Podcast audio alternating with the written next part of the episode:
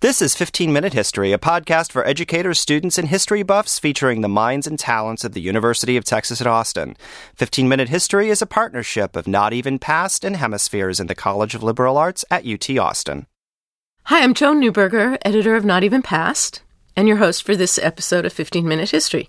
Today, our guest is Michelle Daneri. Hi, Michelle. Hi. Michelle's a PhD student in the Department of History at UT Austin, and she studies Indigenous peoples in the West and Southwest of the U.S. Uh, and today, our subject is colonial New Mexico and the Pueblo Revolt of 1680. Around the same time that the British were establishing colonies on the eastern seaboard of North America, Spain was colonizing what today is the U.S. West and Southwest. And today we're going to talk about how the Spanish colonial authorities interacted with the indigenous people who lived here first. So, Michelle, if you could start by giving us a sense of sort of the main outline of colonial relations in New Mexico, when the Spanish got here and sort of what they had to deal with. Absolutely. So, in 1598, the Spanish moved north into New Mexico from the rest of Mexico. Here, they were very isolated and remote from the rest of the empire and therefore had to adapt to the cultural expectations of the Pueblo people in order to successfully remain in the area. And who were the Pueblo people? They were diverse peoples who lived in the New Mexico region, the Rio Grande Valley, and they were named pueblos by the Spanish because they all lived in similar adobe style housing. And even though they wouldn't have necessarily seen themselves as the same people at this time, the Spanish kind of grouped them and called them pueblos. And are you saying that there was more interaction and exchange between colonial authorities and the peoples living here? Were these dynamics unique to this region or were they reflected elsewhere? Yes. So I think that sometimes when we think about colonial relations, it's tempting to think about them as inevitable, as in European powers came in and dominated the people. However, this is not the case in colonial New Mexico. And New Mexico is not the only place that this happens. Another example of a place where indigenous people asserted more um, power and interaction with European powers was in the Arkansas Valley. And one group, the Quapaws, is an example of this. And they actually had to interact with differing powers coming through all the time. So, whether that be French, Spanish, British, American, or other indigenous people. And what they saw was that whatever power was coming through at the time, they had to really adapt to the Quapaw's understanding of reciprocity. And what I mean by that, and this will come up again in New Mexico, is the idea that if someone gives you something, you must give that back or else you're indebted to them. So, if the Quapaws are being hospitable or helpful to, say, the French, it is important that the French reciprocate something and give them something like new technology or monetary gift or something of that nature. So, in that way, they were really able to assert power because even though this wasn't a European cultural practice, Europeans understood and knew that they had to engage in this in order to survive in the area. And you see this in New Mexico as well. So, how did this work out in New Mexico? So, in New Mexico, it's important to think about what situation the Spanish were entering. Now, in 1598, they enter New Mexico and they are vastly outnumbered. There are about 80,000 Pueblo people in Mexico at the time and only 560 settlers and 10 Franciscan friars. So, what they had to do was truly respect the Pueblo people and offer something useful to them. And they did that in bringing new crops. The Pueblos had used corn as their staple crop, but the Spanish brought in wheat. The Spanish brought in new livestock, such as sheep for wool and meat, or donkeys that were used for transportation. They brought in axes and hoes to use for agriculture, and they brought in new technology to use for building adobe homes. So, even though the Spanish were outnumbered, they did bring a lot of useful technology for the Pueblo people. And how did the um, how did the Pueblo people react? Did they embrace the new technology? Did they resist? Um, Spanish colonial power. They openly uh, adapted to these new technologies because they did make their lives easier. One um, kind of area that we can think about that shows how gift giving was a little bit more complicated is the gift of religion and religious knowledge. Now, when the friars brought in Christianity to the Pueblos, the Pueblos ended up taking what was useful or adaptable for them and really believed that Christianity held like a sort of religious knowledge and power and used that and incorporated it into their pre existing beliefs. And missionaries were aware of this and used this as a strategy for conversion. Now, when things were going well in New Mexico, the Pueblos were happy with Christianity, but once, you know, there were droughts, famines, and things of that nature, the Pueblo people started questioning that religion. So it was kind of a real mixed bag for them. It could Christianity could be positive, but it could be negative too. And what ways were the Spanish then reliant on the Pueblo people? In a lot of interesting ways actually. One way was that they were completely reliant on the Pueblo people for tributes of corn. And this kind of made problems later because the Spanish didn't account for years where there was less rainfall. And also, the Spanish settlers depended on the Pueblos for medical care. This was another thing that was really important. In these Spanish communities, if you were sick, the person you would go to for medical care would have been the Franciscan friars solely on the basis that they were the most educated people in the community. However, these friars were practicing things like bloodletting that just weren't useful or helpful to the Spanish. So, what they ended up doing in most accounts was going to native healers and using healing plants that the Pueblos would have used themselves. And that was really the preferred choice of medical care. So, I mean, just really on the ground, the Spanish are relying on the Pueblos for their livelihood. So, those are some examples of cultural knowledge that the Pueblos shared with the Spanish. Were there others? One other example of cultural knowledge that the Pueblos gave to the Spanish was how to build homes that accommodate the New Mexico environment. Pueblo people are familiar with the climate and the region, so they had to show the Spanish how to correctly build houses. And interestingly enough, in traditional Pueblo culture, women were actually the house builders.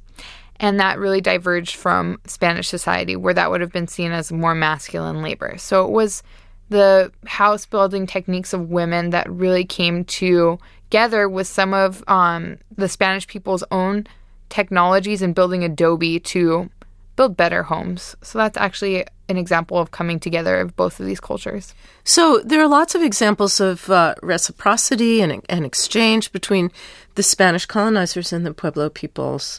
There must have been conflicts too. How did this useful exchange break down into conflict? Conflict between the Pueblos and the Spanish started very early on. When the Spanish entered New Mexico under the leadership of Governor Juan de Oñate, they were actually met with a great deal of violence.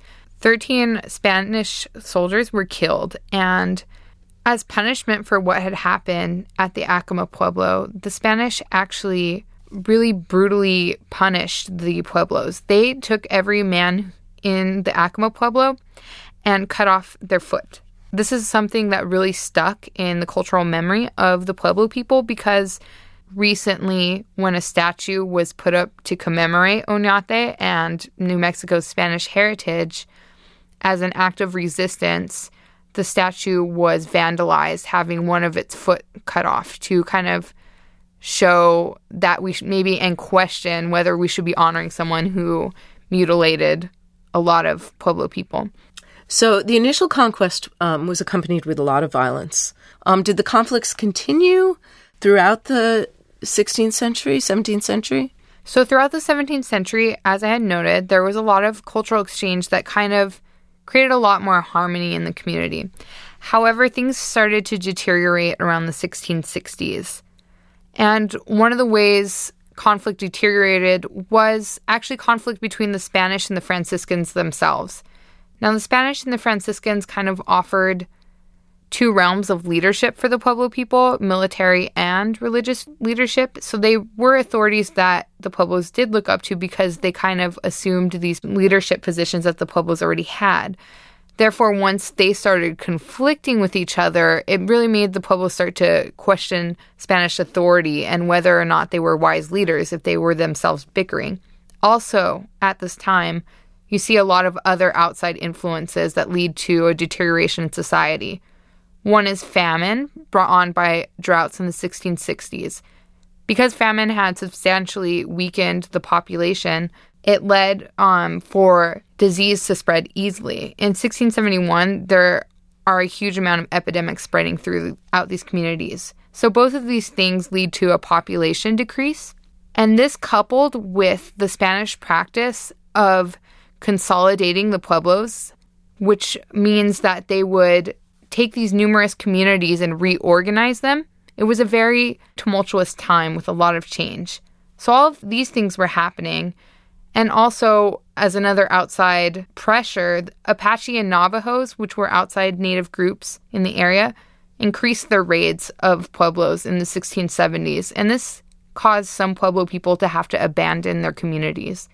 So at this time, you see a real deterioration of um, the social order, and this leads the Pueblo people to go back to their own native religion. At this time, the friars are getting a lot stricter and are trying to crack down on any revival of the Pueblo religion. But because the Pueblos see that the Spanish have brought on all these bad occurrences in their community, they're more apt to go back to their religion. And this creates a real conflict between friars who are trying to assert a lot of control over the communities and Pueblo religious leaders who are trying to revive balance in their communities by bringing back their previous religious beliefs. What provoked the Pueblo Revolt of 1680? So, all of these conditions kind of boil over and lead people to be incredibly unhappy with Spanish leadership. At this time, a Pueblo named Popé emerges as a real leader in these communities. He is a religious leader who's able to kind of excite and mobilize people.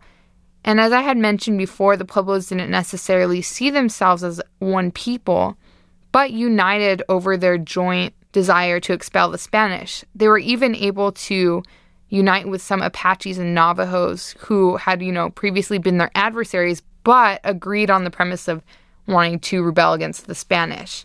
So, what was the Pueblo Revolt of 1680? What happened? So, in 1680, the Pueblos secretly organized a revolt against the Spanish. And they did this by sending two runners throughout the pueblos who took a rope with knots tied in it to signify how many days till the re- oncoming revolt.